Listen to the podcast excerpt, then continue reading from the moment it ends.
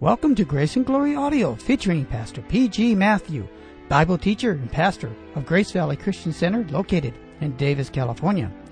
Today, Pastor Matthew continues in the Bible series on the book of Hebrews with this message entitled, Bringing Many Sons to Glory. If you have your Bible with you, please turn to Hebrews chapter two. Now, here's our teacher, Pastor P G. Matthew. Turn to the book of Hebrews. And what is God's great plan for us?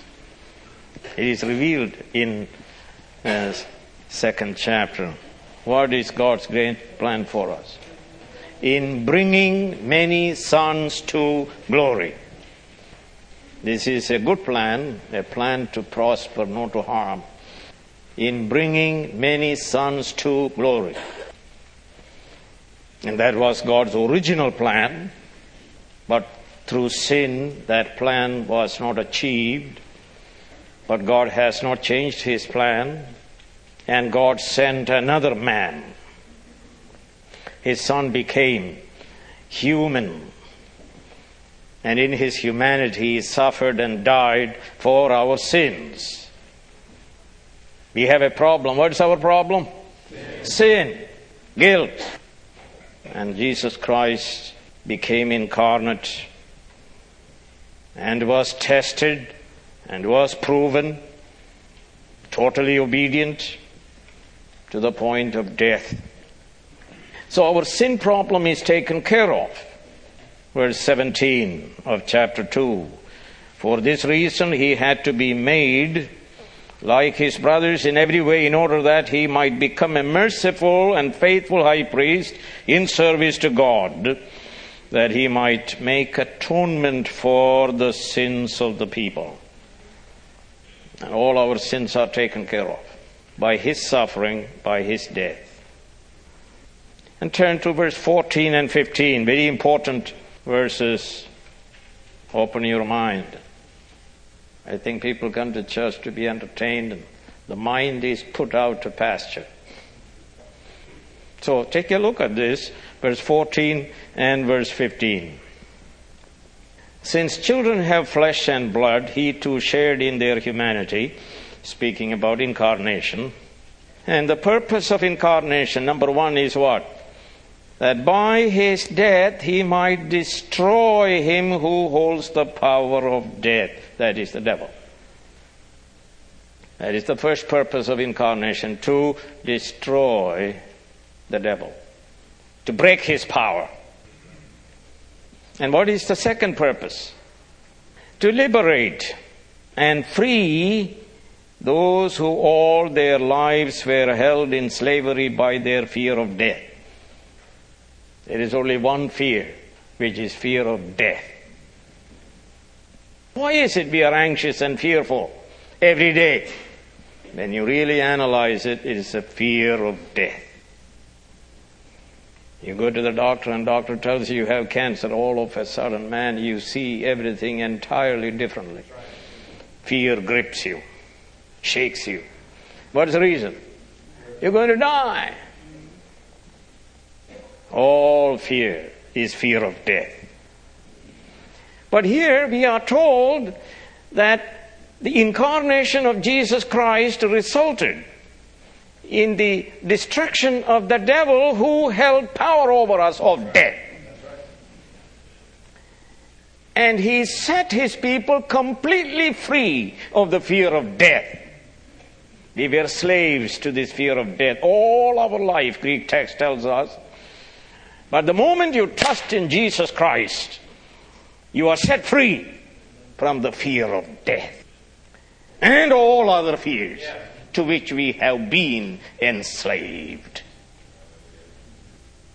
You believe that? Uh, do you believe that Jesus Christ became incarnate, perfect God, perfect man? Do you believe that He defeated the devil on the cross by His death? Do you also believe that He set you free from the fear of death? Now let me read some scriptures. Uh, go to Luke chapter eleven. And you read this recently, Luke eleven, twenty-one and twenty-two. When a strong man, fully armed, guards his own house, his possessions are safe. Now he is speaking about the devil. He is the strong man. But when someone stronger attacks and overpowers him, he takes away the armor in which the man trusted and divides up the spoils. Who is the stronger one? Jesus Christ, God-man. He came into history. Stronger one, almighty, and all-wise, perfectly obedient. And he binds Satan and sets us free, who were slaves of Satan. Stronger one came, hallelujah. Our Lord Jesus Christ, bound, destroyed, nullified, broke the power of the devil, who held the power of death over us, and set us free. Let's turn to Isaiah. There is a picture of this. Probably to this Jesus Christ was speaking in Luke eleven. Isaiah forty-nine, twenty-four through twenty-six. Can plunder be taken from warriors, or captives rescued from the fierce? But this is what the Lord says, yes, captives will be taken from warriors and plunder retrieved from the fierce. The plunder is the people of God, held captive by Satan. I will contend with those who contend with you, and your children I will save. I will make your oppressors eat their own flesh. They will be drunk on their own blood as with wine. Then all mankind will know that I, the Lord, am your Savior, your Redeemer, the Mighty One of Jacob. Or turn with me to First Corinthians chapter fifteen, fifty-six through fifty-seven. The sting of death is sin, and the strength of sin is the law. Sin is the transgression of the law. And we transgressed the law. We are sinners. We are full of guilt, and therefore subject to death. And we need someone who will come and keep the law perfectly in our place, so that he can deal with sin and death. And notice here, but thanks be to God, he gives us the victory through our Lord Jesus Christ, who kept the law and defeated our depravity, our death, and our devil. Let's praise him. Praise. He set us free. Our high priest, the stronger one, our champion, our David, defeated our enemy, the Goliath, the devil, the strong one. And he liberated his hostages. We were slaves of sin, death, and the devil. Jesus has set us free. And he said, if the Son sets you free, you are free indeed. He gave a death blow to our depravity, death, and the devil. We are free. The devil is still moving about. He is moving about like a roaring lion to devour us. Pastor, the devil is still around. What are you saying about freedom? Well, listen. But he cannot devour you. He cannot harm you. We overcome him by the blood of the Lamb and our faith in our champion, Jesus Christ. So the brother of the Lord tells us, resist the devil, and he shall flee from you, by trusting in Jesus Christ, in his person and his work. The devil is like a barking big black dog. But look carefully, he is bound with a long iron chain and tied to a huge iron stake. He can bark all he wants, but he cannot touch you or harm you. He can even kill you, but he cannot harm you. Let's think about it clearly. What freedom from the devil, what freedom from fear of death. Hallelujah. It is the truth, sir, that Jesus Christ destroyed death by his death and set us free. And listen to what Luther says. Listen carefully. He who fears death or is unwilling to die is not a Christian to a sufficient degree. For those who fear death still lack faith in the resurrection, since they love this life more than they love the life to come. And now listen, he says, he who does not die willingly should not be called a Christian. Now, do you understand that? Well, we have cancer, heart attack, and all kinds of problems. Pastor, pray, and so that I will live another seventy-five years. Well, I will pray, but you're going to die. No matter how much I pray. And you better understand this truth, that God has set us free from the fear of death. Hallelujah. And let us love the Lord so that when He calls, we will go to be with Him. He is bringing many sons to glory, so we can dwell with Him forever and ever in unspeakable and inexpressible joy. A true believer agrees with Saint Paul when he said, to be absent from the body is to be at home with the Lord. When, where, O death, is your victory? Where, O death, is your sting? The believer in the gospel asks these questions. Thanks be to God who gives us the victory through Jesus Christ our Lord. Listen to Paul. He says, for to me to live is Christ and to die is gain. Death has no sting. It's taken away. And what else? Death for a believer is the door that opens to heaven. For an unbeliever, it is a door that opens to hell. So don't panic when you must die. It is a promotion. But learn to love God more than you want to go to be with God. Listen to what Paul says. I desire to depart and be with Christ, which is better by far, because he was not an idolater. He was a lover of God and believer in God.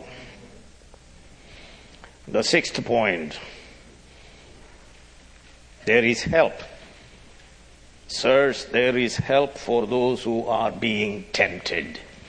There is help.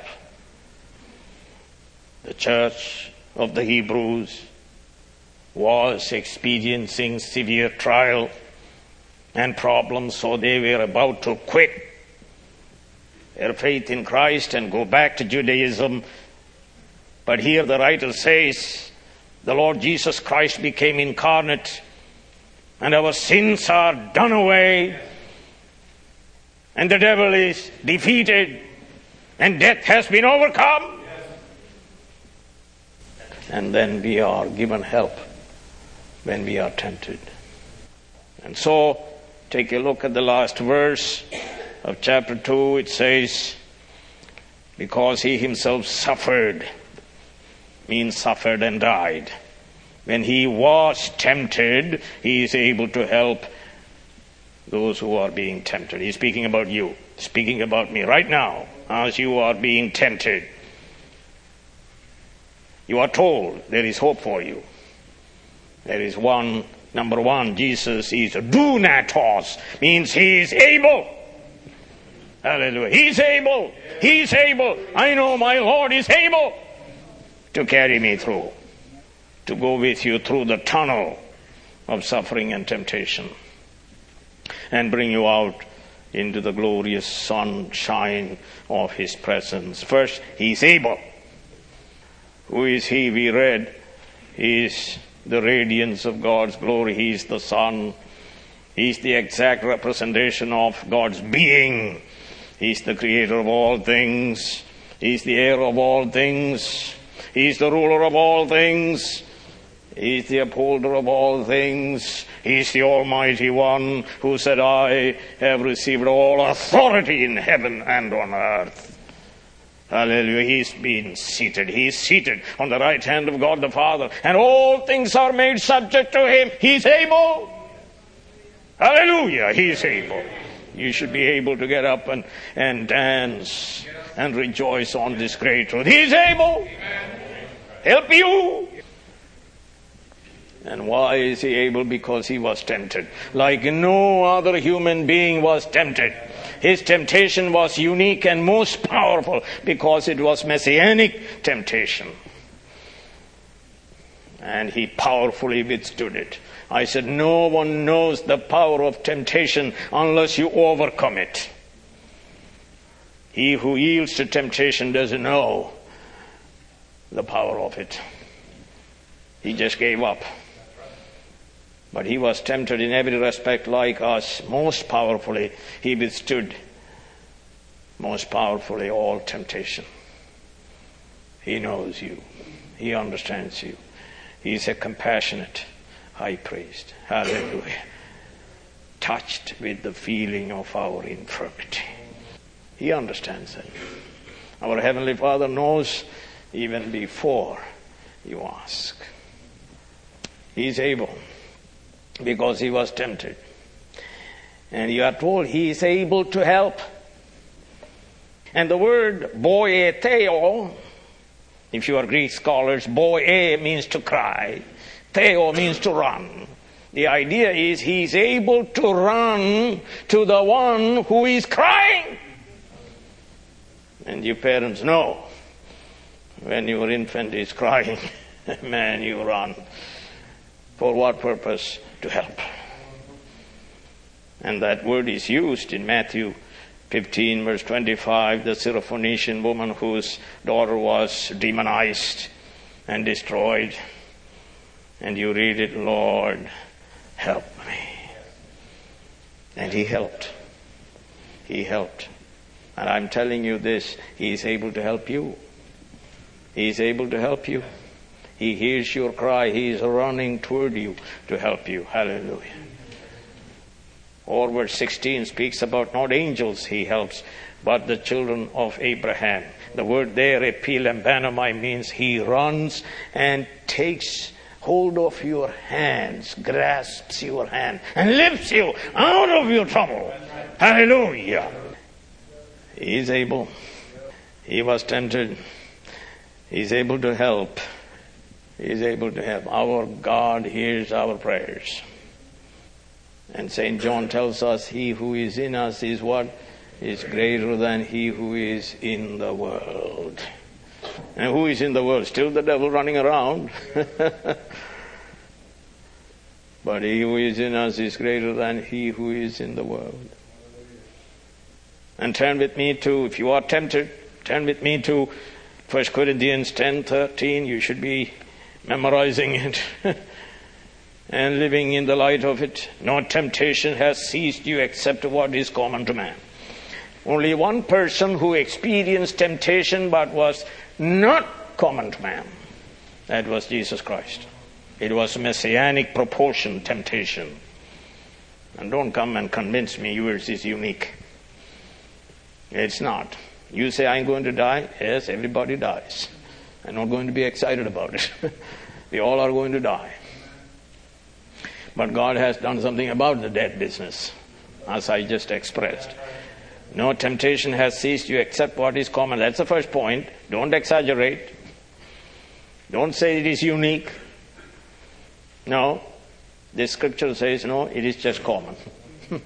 What else? And God is faithful. And we said that He is faithful and merciful high priest. God is faithful. God can be depended on.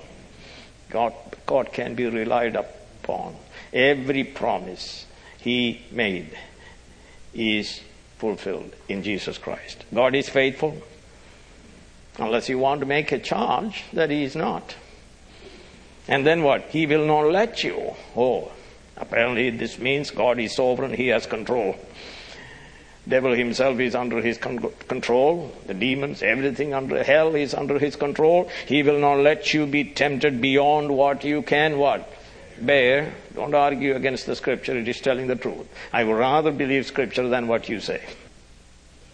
So there is a guarantee that he will not tempt you beyond you are able to bear.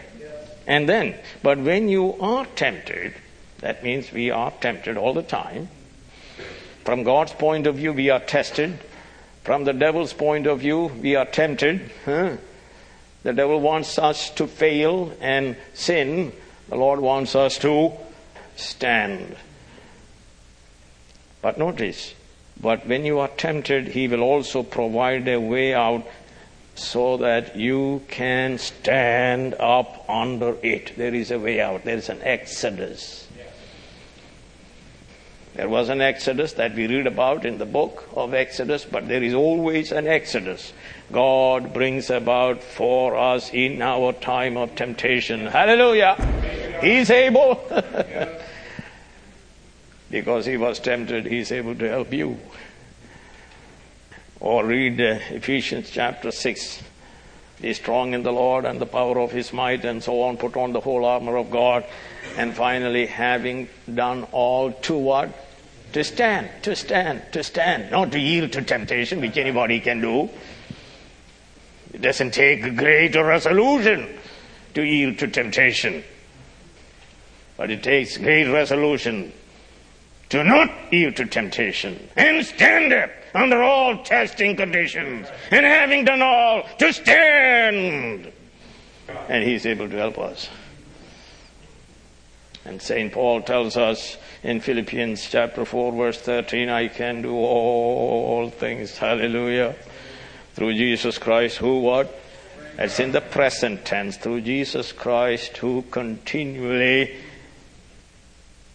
infuses into me strength, strength, strength, hallelujah. And we receive it by faith, so that at the end we can stand, having done all to stand. Number seven point and the last point.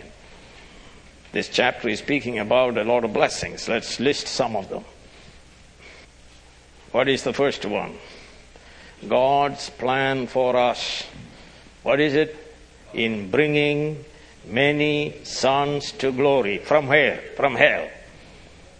He comes to our miry clay in which we are sinking. God sent Jesus Christ. He became incarnate. He comes to our miry clay and lifts us out of the miry clay and plants our feet upon a solid rock. And he gives us a song to sing, even praise to our God. This is his eternal plan and purpose. To bring how many sons? Many sons. Hallelujah. Many sons. Many sons. And you are the many sons. I would say glory is God. God is the one who is glorious one, isn't it? He dwells in unapproachable light. And he is the eternal one. He is the glorious one. He is our life. And he wants to bring us to himself, that we may rule and reign with him. Not to angels. He subjected the world to come, but to us. Isn't that wonderful? Sons of the devil, children of wrath, have been brought to become what? Sons of glory by adoption. That's what we are. It is good to look at us and understand who we really are. Even now, who we really are. Number two. Chapter two, verse five.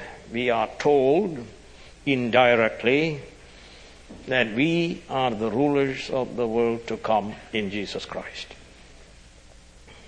We see Jesus crowned with glory and honor. And in Jesus, we are also rulers already. The Bible says we are seated with him in heavenly places in Christ. We are already. We have a position of rulership given to us in Jesus Christ. Understand it. Enjoy it. Number three. Chapter two verse nine tells us we shall never taste death. Why is that? Jesus Christ experienced our death, therefore we shall never experience death. What is death? Separation from God forever and ever. That's what death is. Oh, what misery. We shall never experience death and hell.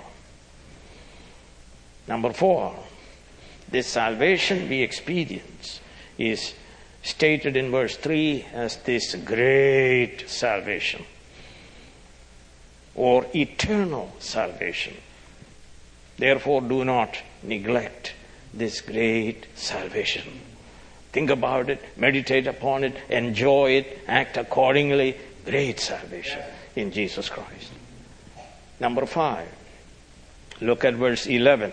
And here is the statement. We are made holy. We are made holy by the Lord Jesus Christ. In Jesus Christ, we are made holy. He is the sanctifier. We are the sanctified. Number six, chapter two, verse eleven, twelve, and seventeen tells that we are brothers and sisters of Jesus Christ. Now, what more you want? This is the great relationship to Jesus Christ. He is our elder brother. And we are the younger brothers, and He always comes to help us. He's the trailblazer. He says, I am the way. Follow me. Remember that? Follow me. He's speaking to His brothers. Follow me.